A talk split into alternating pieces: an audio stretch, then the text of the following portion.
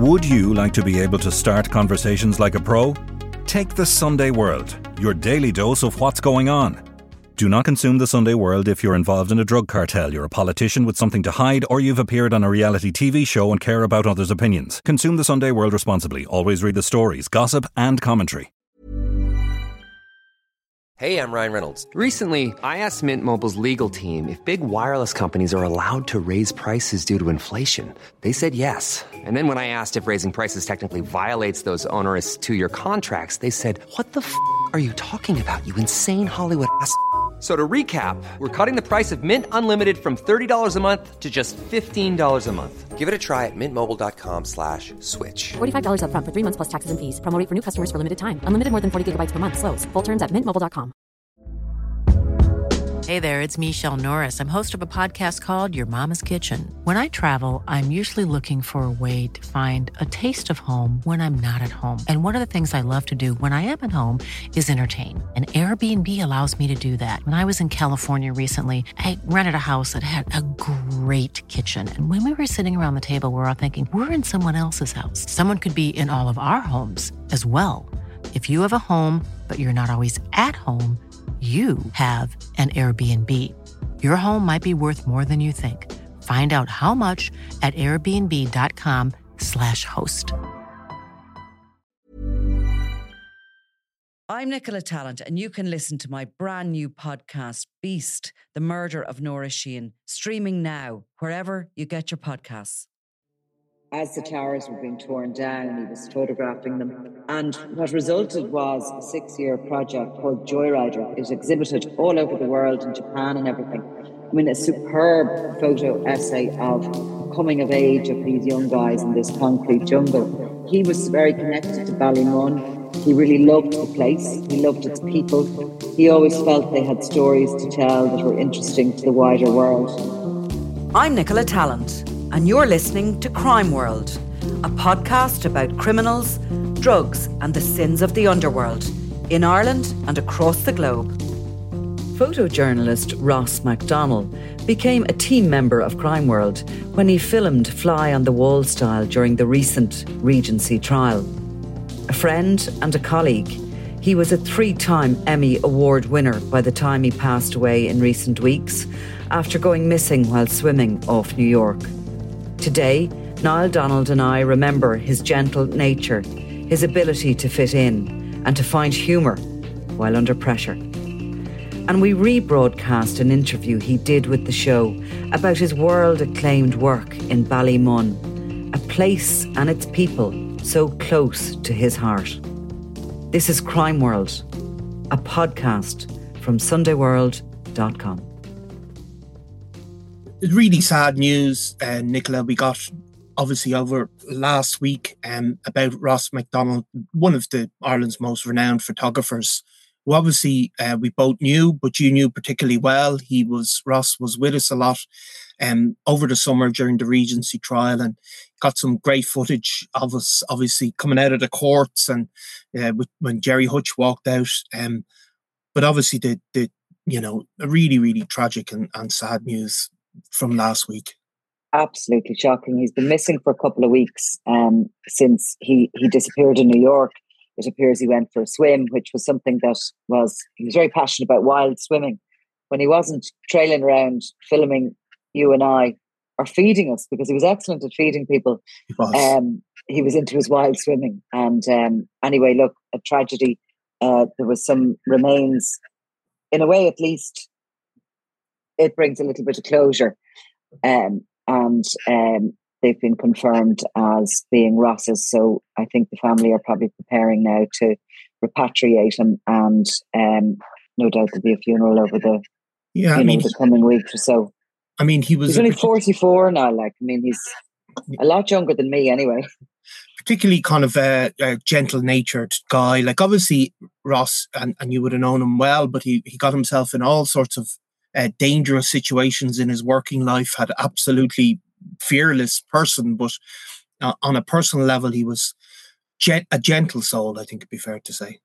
Yeah, definitely. Everything was very chilled out with him, and uh, you know, I'm writing for the papers this weekend in relation to him, but I was just sort of remembering how many times he rattled up here in my house at seven o'clock in the morning to film me.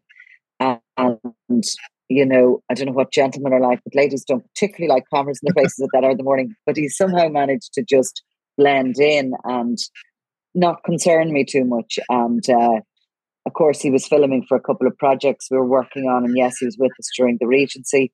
He was the guy who took the footage that we used in the last show. The, um, of, the, of, the, bodyguard, as as he's become. Yeah, I mean that was exactly. all Ross's, and he, he obviously captured us t- talking to the, the the bodyguard, the guy who, who who attached himself to Gerry Hutch as he walked out of court. But Ross captured us talking to him in advance yeah. of all that, and it would have probably been his way because Ross was he was very soft and gentle natured, but also had a had a, an eye for a bit of wit, didn't he? In terms of he did, he did. I always remember he was he enjoyed so much the kind of as we looked into the distance, nodded and tried to sort of, I suppose, ignore him initially. Yeah. Um, but anyway, yeah, that was a, a, a, cool piece of video footage which he very kindly let us use in the show the last time. But look, Ross had a really extremely exciting, or what appeared to be just such an exotic, adventurous life. He was in Afghanistan. He was in Ukraine he worked with the, in cartel land as such with Ioan Grillo out in Mexico. They got themselves deeply embedded with some of those cartels. He went with people being smuggled from Honduras into the US and traveled with them on a really dangerous journey. He won an Emmy for that called The Trade. He actually, in total, won three Emmys for his work, his cinematography, but he, he also won the most recent one for his work. He was in the a hospital in the in New York filming and the very early days of COVID as the hospitals were battling against this, you know, tide of death. And he had to don his hazmat suit and go in every day and film. And um, of course, I suppose really, and you know, it's nice actually to have this pod, and we're going to play it after we, we're done talking. But I interviewed Ross in I think it was 21 when he was back here in Ireland. He was always drawn home to Ireland and he always was trying to find stories here and he was always seeing change and he was always looking for new subjects and um, of course he was working uh, alongside myself on Joey O'Callaghan trying to bring that to the big stage or the big screen rather the witness which is how we actually connected in the first place he read the book and he had himself a deep connection with Ballymun where Joey O'Callaghan was from and around the mid 2000s, when he was working as a photographer freelance, he basically went down to Ballymun one night, one Halloween night, with a camera and just started photographing these young guys. And as the towers were being torn down, he was photographing them and photographing them. And what resulted was a six year project called Joyrider. It exhibited all over the world in Japan and everything. I mean, a superb photo essay of coming of age of these young guys in this concrete jungle. He was very connected to Ballymun. He really loved the place. He loved its people. He always felt they had stories to tell that were interesting to the wider world. And um, he was kind of coming back to tell one of those stories and film the story of Joey. So, yeah, um, I mean, like he was obviously hanging around with us, and you know, we are what we are, but this is literally one of the most accomplished people in the world in this field. Yeah. I mean, an absolutely humble, gentle guy to meet, but really one of, you know, really an incredible talent, you know, that Ireland has produced. And then obviously, since his passing, you get the other side of it. You've probably even more. I know you've been in touch with all his friends, but even I've got loads of emails just just about people talking also about him as a person, not just an yeah. accomplished you know, a photographer, but a person who had who, there was a great amount of love for him. There was. I mean, I'm on this WhatsApp group with his friends, and uh, it is the most multicultural thing you could ever imagine. And there's about 90 people on it. I don't think I'd have 90 or 100 people that liked me that much that they'd keep in touch and send, a, you know, they're all putting up photographs they took of him and little memories and this, that, and the other. Uh, so that's quite nice. But yeah, he'd loads of friends all over the world. And every job he went on, um, and just to say, there was some really uh, upsetting, distressing coverage of Ross's death in the US media. Very graphic, unnecessary details, I would have thought. But like for me, Ross was somebody, everyone he approached, everyone he worked with, he showed them massive respect. And, you know, I would have thought it was nice if the media showed him respect in his death. He made friends absolutely everywhere. But, you know, I'm always thinking about the amount of, I said at the beginning, the amount of times he certainly fed me. He just seemed to be constantly feeding me um, in a good way. But yeah. uh, I think we, even the first night we came back here after the Regency, we yeah. were exhausted. We've done the podcast, everything. The next thing, this absolutely beautiful Thai meal appears in the kitchen. Yeah, that exactly. he's organised. Yeah, and he was he was great uh, because I remember thinking after that Regency, thinking, what in God's name did we did we say? Because he, he, had that ability to keep you at ease, even as you're filming. Like you you would genuinely forget and laugh along, you know. So but do you remember the day I thought this was very funny? Well, actually, he loved this piece of footage himself, but he was filming while we were doing a podcast and we'd finished and we both made a very dramatic exit of the room because we mm. were just so sort of slightly haphazard, I suppose, but a very dramatic exit. And he kept filming the door yeah. And the next thing we both sort of belted back in, kind of, I'd forgotten my entire handbag and everything. you, your wallet was on the table and everything. And yeah. he said, I just, I knew that was going to happen. I just got yeah, yeah. So anyway, um, but look, really sad and tragic. And I just wanted to repost this interview with him because um, I think maybe people can hear how gentle he was, how incredible at his trade he was and how deeply connected he was to Ballymun. No matter where he travelled in the world, he always wanted to come home and to, you know, tell its story or to, to find the people to tell the stories. Yeah. So we'll have a listen. We'll have a listen to that now. Ross, Halloween of 2005, you're going through Dublin on your way home, I presume, being a Northsider. And uh, what happened? You know, I was in Dublin and in Ireland really trying to discover what was calling my attention photographically and and discover my pathway as a photographer, I think. And uh, having been abroad for a couple of years, I was very uh, taken aback by this sort of Celtic tiger atmosphere in Ireland and felt that I hadn't really engaged with my Irish identity and now that I was sort of growing into my practice as a photographer, was really trying to capture what I felt was disappearing. You know, you were living at this stage in Williamsburg, were you in New York? I had traveled over to America after I finished college to work in a production company there. I had studied film. I was really trying to get my life as a filmmaker started, and then obviously was broke. New York uh, chewed me up and spat me back out. And I was uh, back in Dublin trying to figure out what the next steps were. And mm. I'd really begun this sort of passionate uh, photography practice, taking pictures, processing negatives, you know, and trying to follow in the footsteps of street photographers that I really admired and respected. And I uh, was trying to just get a project together, you know, go down the rabbit hole in Ireland and was traveling to you know, Donegal to Ballinasloe to sort of capture like this sort of days of being wild, these Irish pubs, traditions, places. You know, I did some work up in Fatima Mansions before that was knocked down, uh, and just really rolling around with my camera. Uh, I had studied in DCU, so I used to get the 17A bus past right. Ballymun all the time, not really thinking it was a place that I would create work in. But when Halloween came about, I knew it would be a good place to go for bonfires, for reverie, for uh, you know all of those traditions, for bangers, rockets, and air bombs. I, yeah, I don't know yeah. what to tell you. Um, and I went there, and actually the the big towers were coming down, and they had a big community event there with a Elvis impersonator abseiling down the tower. You know, there was a lot of people sitting on couches in front of the blocks with their bonfires going. And I was photographing one of these bonfires, and a young man came up to me and said, You know, if you want to see what's really going on, follow me.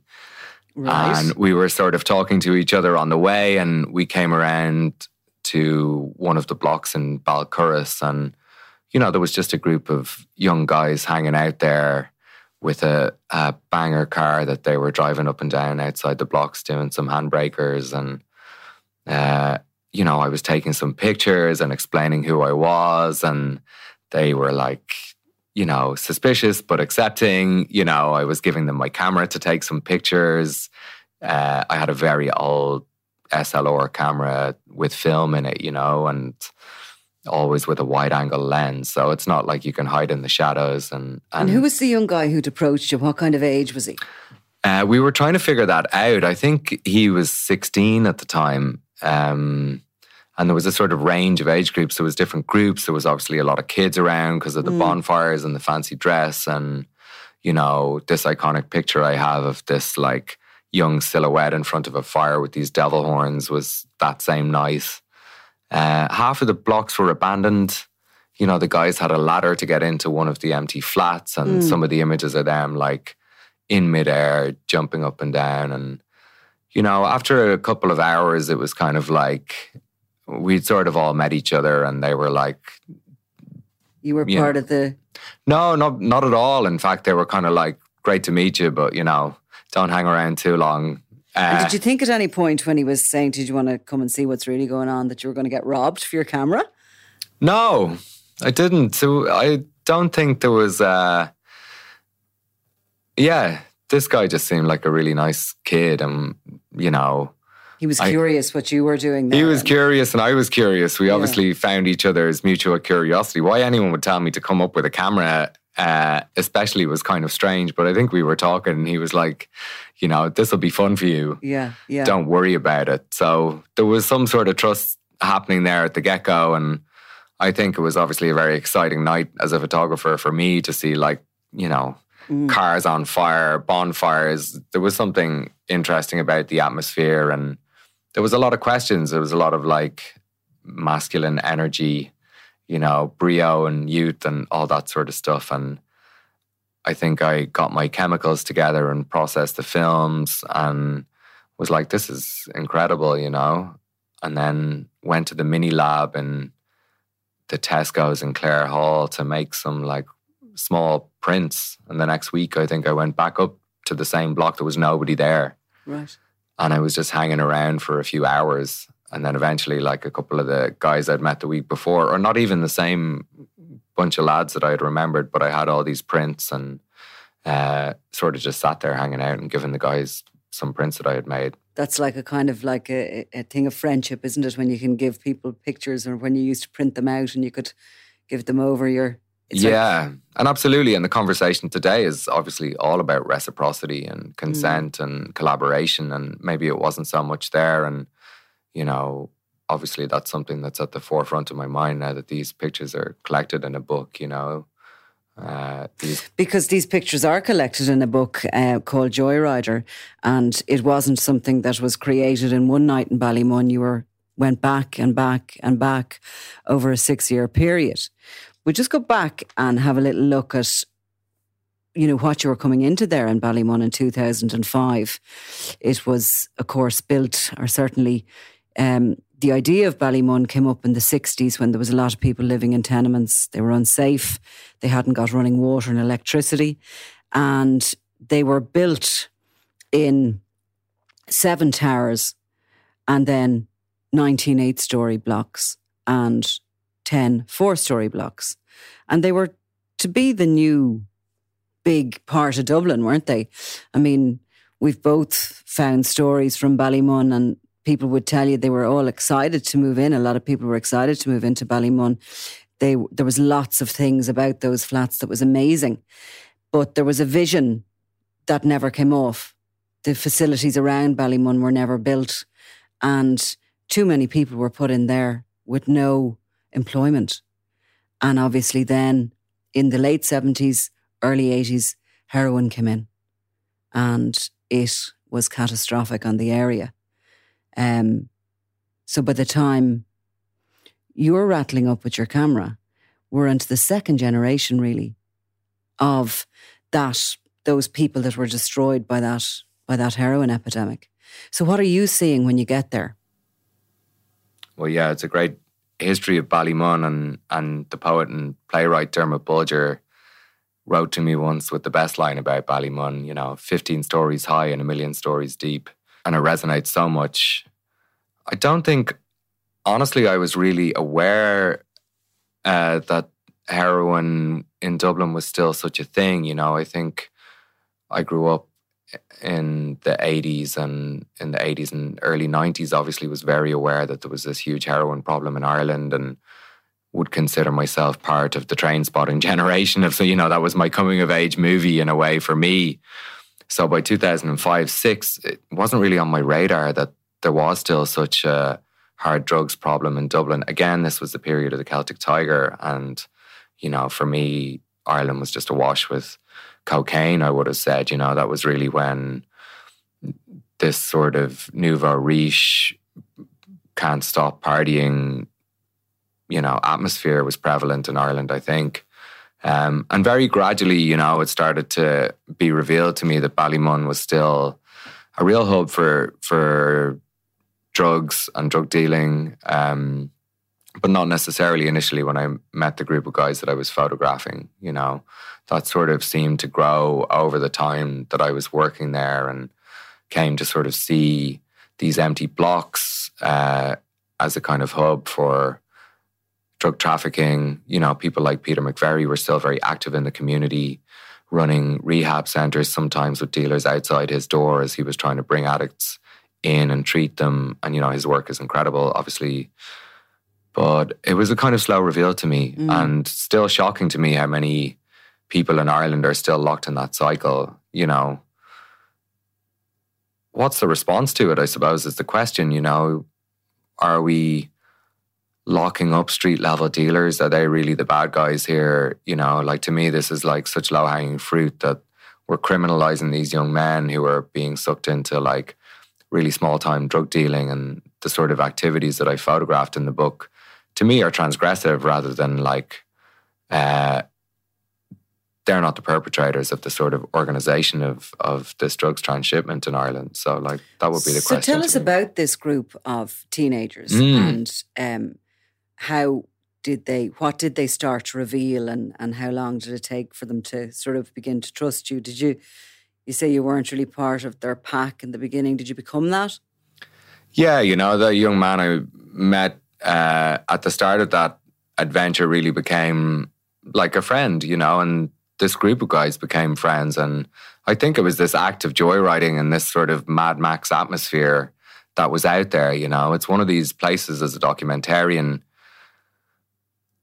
it's very difficult to chase people who are on the move and make a film about them or follow them as a photographer. It's very difficult to track a moving target in a way, you know. And of all the work I've done, the most successful projects have been when you really connect with someone who's in a place that you know something is going to, someone's going to be there, something might happen, whether that's beekeepers, whether that's joyriders, whether that's opium producers in Mexico. You know, if someone's in a fixed location, there's a world there that's surrounded.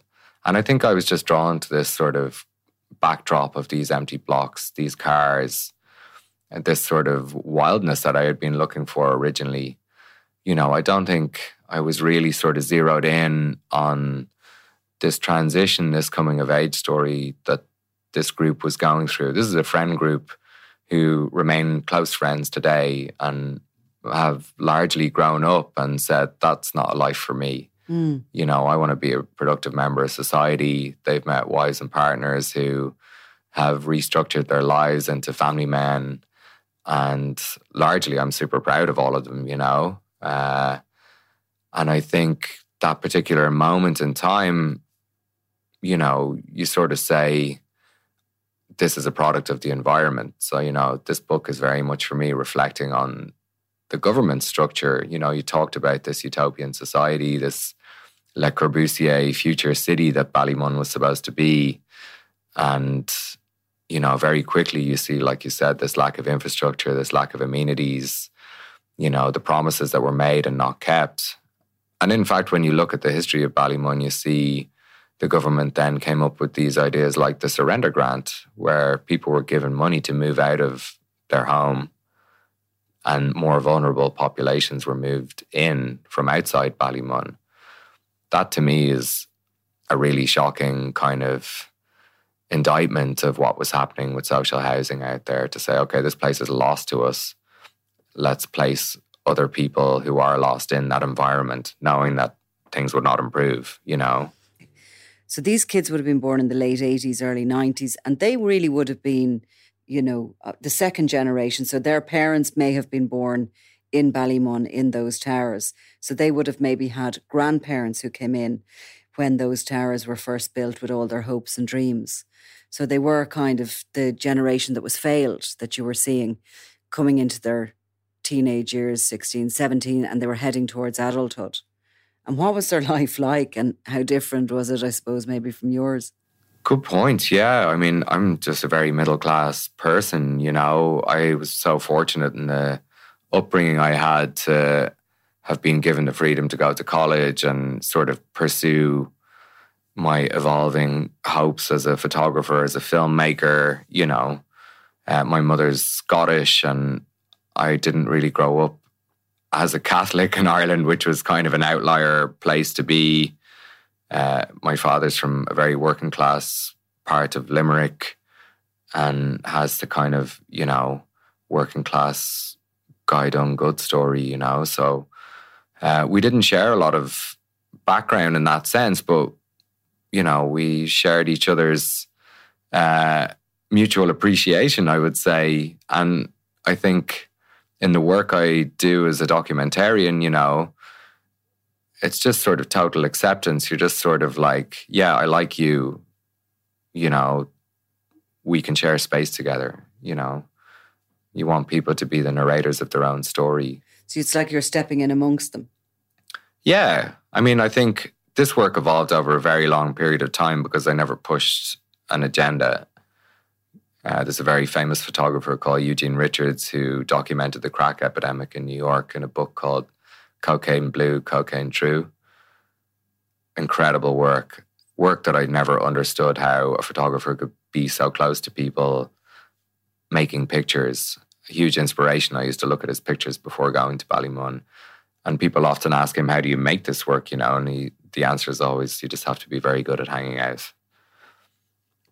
That's your primary job, you know? And little by little, things would happen. You know, I would go to Ballymun and meet this group of guys, and every time almost I would be there, the response would be, you want to see what you missed yesterday? It was mental, you know?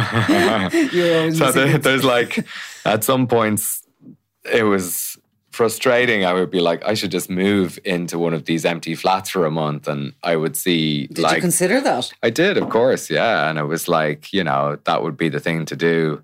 And there was always a fine line, you know. There's a whole massive network of people who aren't in any of these pictures who I mm. know as well as the people who are in the pictures, you know, who became people that were more comfortable being photographed or understood what I was doing, you know, un, understood my curiosity and accepted that. And and this sort of you know yeah this practice we and had what together. does life look like for them in, in Ballymun at that point? And we can see them see it through your pictures. There's mm. drug dealing there's joyriding obviously. The flats are vacating. Some of them they, have they started demolishing? Yeah very much so yeah. Yeah. So you know it looks grim. There's a grimness to it but at the same time you can see the sort of the fun uh, that they're having because they are having a bit of craic, aren't they? They are. And, you know, I see a lot of these acts that as flight, as this sense of freedom, as this sort of, you know, reclaiming of the space in a way. You know, these are places that they grew up in and suddenly they have access to the whole thing, you know. Uh, like I say, these places were left to the end game and suddenly this is a group of young guys who are saying, okay, this is ours now. You know, we're taking this back.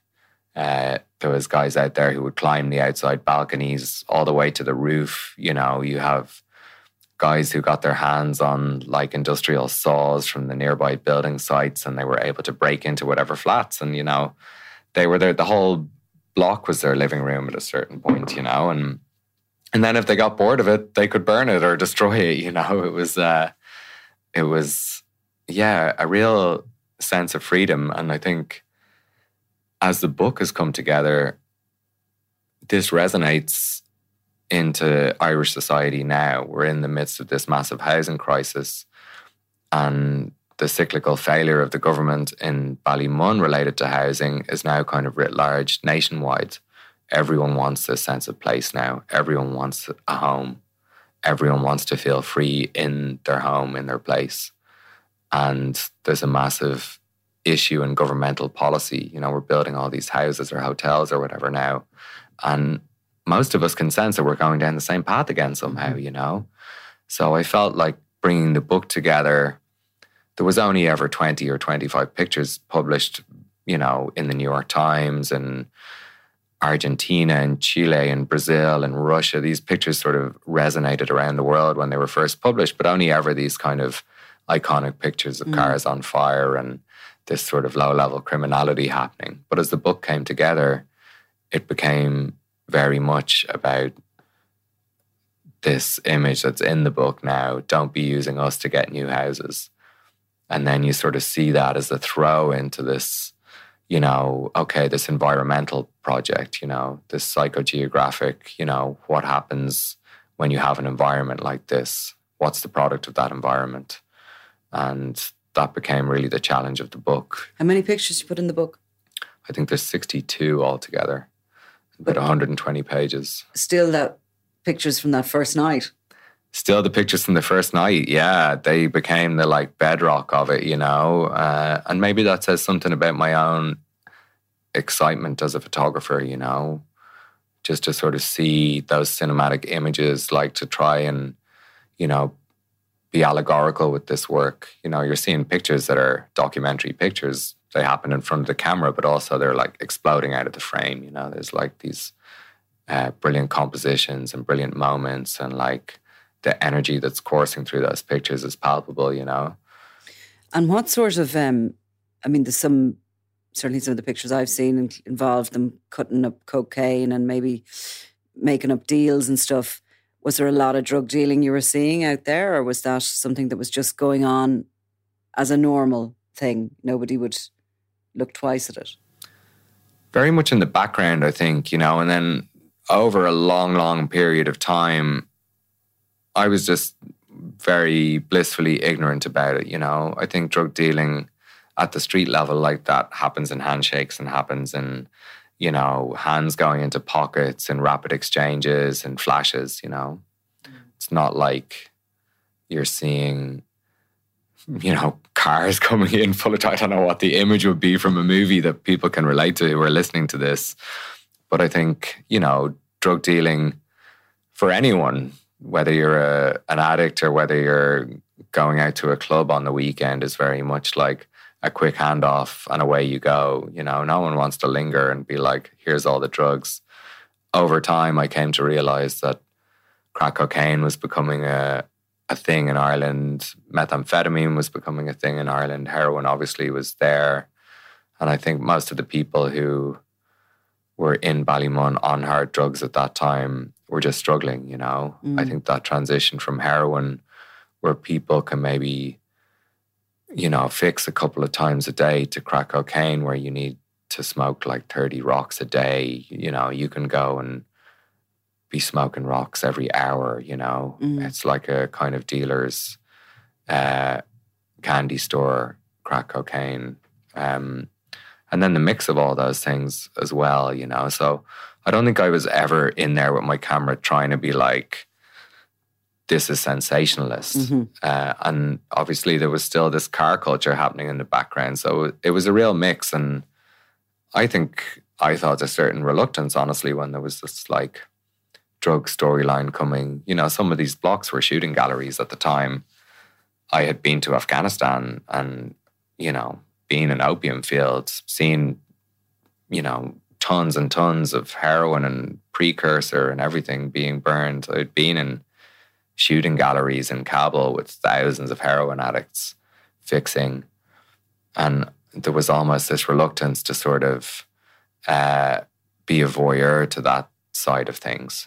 You know, these young guys were supplying people with drugs every day. It was happening. There's needles in arms. There's lives being destroyed. I could see, you know, beautiful, fresh faced people coming to these blocks. And a year later, I'd meet them and you could see them in the grip of addiction, you know? And there's a tragedy to that, that I don't know if I wanted to really uh, focus my work on as a photographer or a filmmaker. Probably get sucked in just to that. You know, as a photographer or a filmmaker, you want to cover everything and have the option afterwards. And I think I began self editing in a way to not necessarily focus on that. I knew what that looked like, you mm. know, and I didn't feel like that was what this project was about. Uh, I was still waiting to get a shot of a car in midair flying off the block rather than seeing mm-hmm. someone putting a mm-hmm. needle in their arm. You know, that was something I felt like wasn't out there in the photographic world or in this world of the empathetic photo documentarian. So it was different for you in a way you wanted to show that this place had become their playground, this group you were hanging around with, and how they were using the the buildings and the architecture as as like you know climbing up the side of it and all this sort of that this was their norm. Mm. These were obviously a group of guys that were going to go somewhere in life, though, weren't they? Very much so. You know, I think just the attitude and the sort of brio that I felt off them and having known them all for 15 years now, you know, I think they're very much looking back on this moment in time saying, I'm so glad that wasn't my life, that I found a turning point and that I was motivated to get out of that game and and you know that's still happening somewhere everywhere in the world. You know, these pictures resonate around the world because that moment in time is happening right now somewhere, you know. So people relate to that moment in youth culture in a way. And the pictures became kind of more recognized as youth culture, sort of street culture pictures than they did mm-hmm. as hard reportage. You know, they're not news photographs. They're not an expose. They're not a treatise on drugs and, and drug dealing. They're like this sort of mix of relatable youth culture and that moment in time. And of course, the blocks are completely gone now. And what's out there in Ballymun is um, home to many and just a very different looking place, isn't it? If anybody who's knew Ballymun before and now, it's it's it's it's just like it's on a different planet nearly. It's very unusual to go through there and and think about that roundabout and and the towers and just the beauty of the place in a way, the harsh beauty of it, but just those lines of those long, long blocks and the balconies and the geometry of the place. Um, you know, I got dizzy editing these pictures, looking at the balconies and in black and white, especially the the lines of the buildings do have that raw beauty and that community. You know, you've documented all these stories yourself of this open door. Mm universe that existed in Ballymun. Anyone's kids not coming home for dinner, but someone knowing where they where they were getting fed. The nostalgia, you know, I returned after this project kind of wrapped up, or kind of during, and and began a film project documenting women's stories in Ballymun, and and this sense that I had not done service to the women and the domestic lives and those narratives and very much tried to focus on the spaces. So I came to sort of love those spaces myself, you know. I was breaking into those blocks for many years as they were being torn down to photograph an empty living room, to find a scrap of someone's photographs that mm. were discarded, you know, so evocative. And the social value that those photographs have now have not been seen yet. You know, this is the first phase uh, of this work that I continued to make in Ballymun.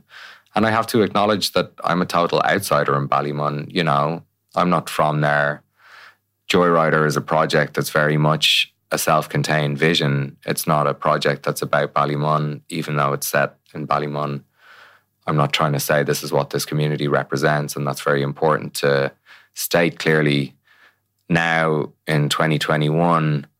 You know, what can I do with and for the community in Ballymun with my art practice, with my photography, that represents what this community became now, what it is today. You know, um, as a photographer, you're always living in the present moment. You know, the reality you're presented with is what you have to work with. Mm. There's no past or future when you're like bringing the camera to your eye. There's just what there is. So it continues to be a fascinating community. And uh, the, much um, changed. During that time and after, you've had the most incredible career. I don't know whether, as you say, if people are going, "Oh, look at you," but you've had an amazing career. Um, you've been, you've lived in Mexico for five years. You've been to Afghanistan. You've won numerous awards. Um, I'm currently watching your series, The Trade, which kept me up very late last night, uh, is incredible, absolutely amazing. And the access you have in that case to people being smuggled across borders and a real eye opener, really, of exactly how much a commodity a human being is in parts of the world, and sort of an eye opener as well to how this sounds very cliched, but how lucky we are to live in a country like Ireland. We just forget it. We seem to moan and complain an awful lot. But when you look outside and into Central America, and some of these countries are just, I mean, human life is so harsh.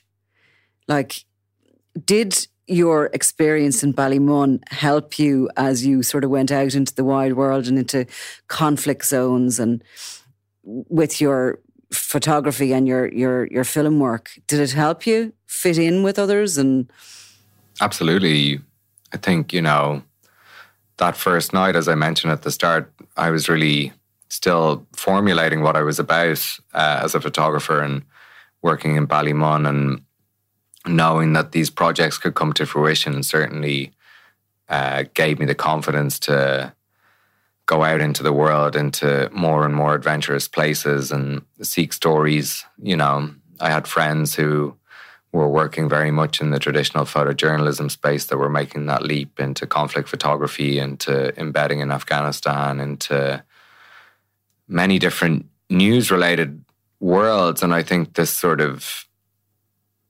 project space that I had developed with Joyrider as like being a documentarian, but also trying to build an aesthetic world that an audience could relate to that was contemporary but not news that was long term uh, projects, you know, uh, working in Ballymun absolutely gave me uh, that foundation, you know, that sensibility was defined there. And I tried to bring that out into the world to say, okay, I can work in a place like Mexico and try and build my own narrative, not rely on what's happening in the news events and and stay around. You know, there's value in the long term you can go back to places and the relationships are deeper and the projects become something else. Uh, if you go to somewhere and cover a news event, that's great too. You know, certainly covering the revolution in Ukraine, you know, working on news related stories for publications like Time Magazine or the New York Times Magazine, you know, you have to build that into your toolbox to understand what an editor needs, to understand what a producer wants. Um, so yeah, on a professional practice level, Ballymun mm. was the, the, bedrock in a way. And on the ground, I read something that I'm familiar with myself is to try, try never to show any class of shock, no matter what is going on around you. It's so true. Um, did you have to do that a lot in Ballymun, or did you find doing that much more so when you went into these other conflict zones? Yeah, I think less so in Ballymun. I think, you know, when you're dealing with acute poverty in people's spaces in Central America and Africa and South Sudan, you know, maybe in South Sudan somebody has one pot and a bowl of beans and they're inviting you into their home to share that with you. And that's a beautiful experience, you know. So total acceptance is always something that's a given and, you know, respecting people and their environments is also, you know, paramount. People's decorations, people's possessions, the pride they take in that. Uh, many people, you know, in a ghettoized area in a slum on the outskirts of Honduras, you can you can see the freshly swept floor when you're walking into the living room, you know, and you become adept at being someone who's comfortable in the living room. And then can bring the camera into that space once you feel there's trust. And in a way, you're guiding that trust relationship then because people are deeply uncomfortable here. You're some guy who's in their living room with a camera all of a sudden, and you have to be the one to say, I've been here before. this is going to be okay? How do you put people at ease? How do you let people tell their story, but also understand that they have to be the narrator of their story when they're uncomfortable doing that?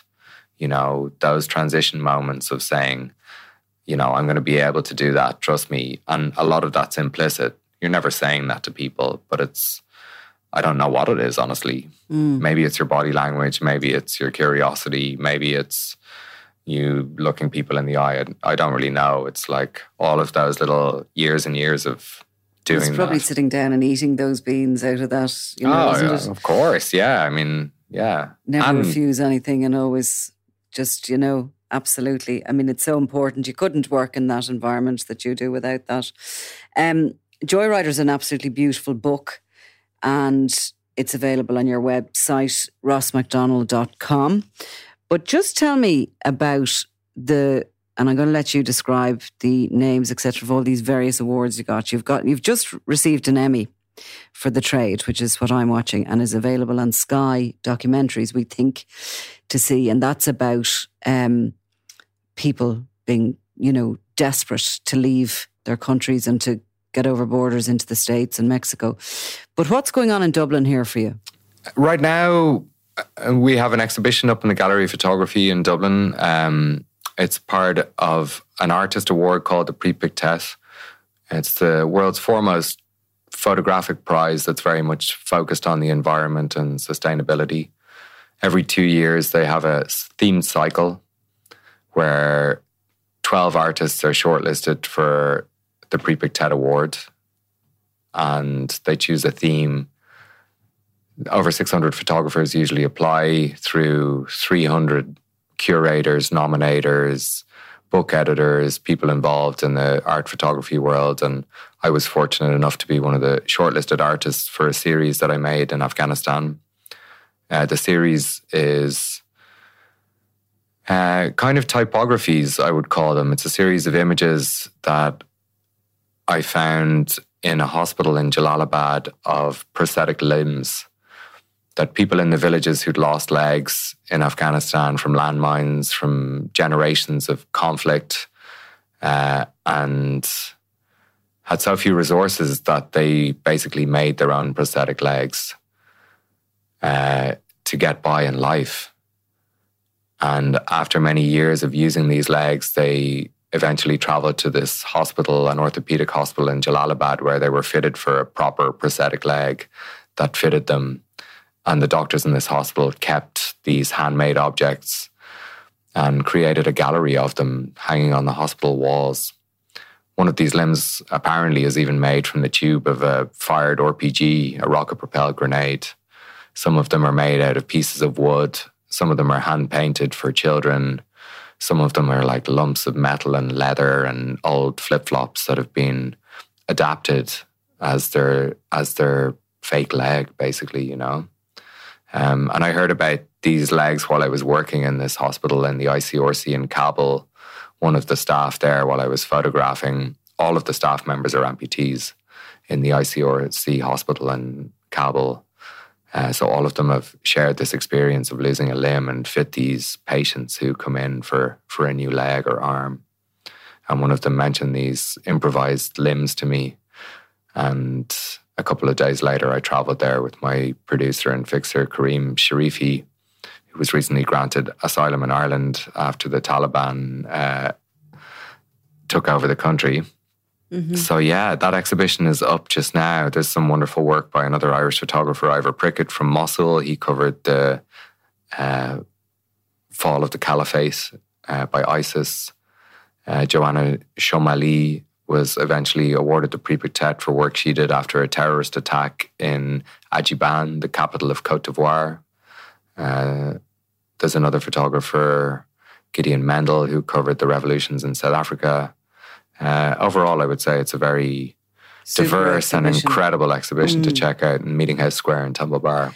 And the book Joyrider is for sale there as well as on the yes, website. please come buy the book That's in the bookshop. Yeah. I have to just go and see the exhibition now. But I mean, amazing work. Look, absolutely fantastic. And amazing that you've done all that and yet you're still drawn back to your hometown. Yeah. And to your maybe your adopted hometown of Ballymun. I hope so. Well, you know, to anyone listening from Ballymun, please get in touch. Tell us your stories. Ross McDonnell, thank you very much. Thank you.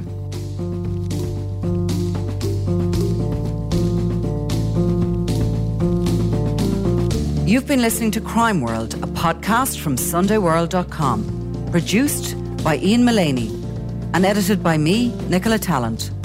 If you like the podcast and love true crime, why not download the free SundayWorld.com app for lots more stories from Ireland and across the globe.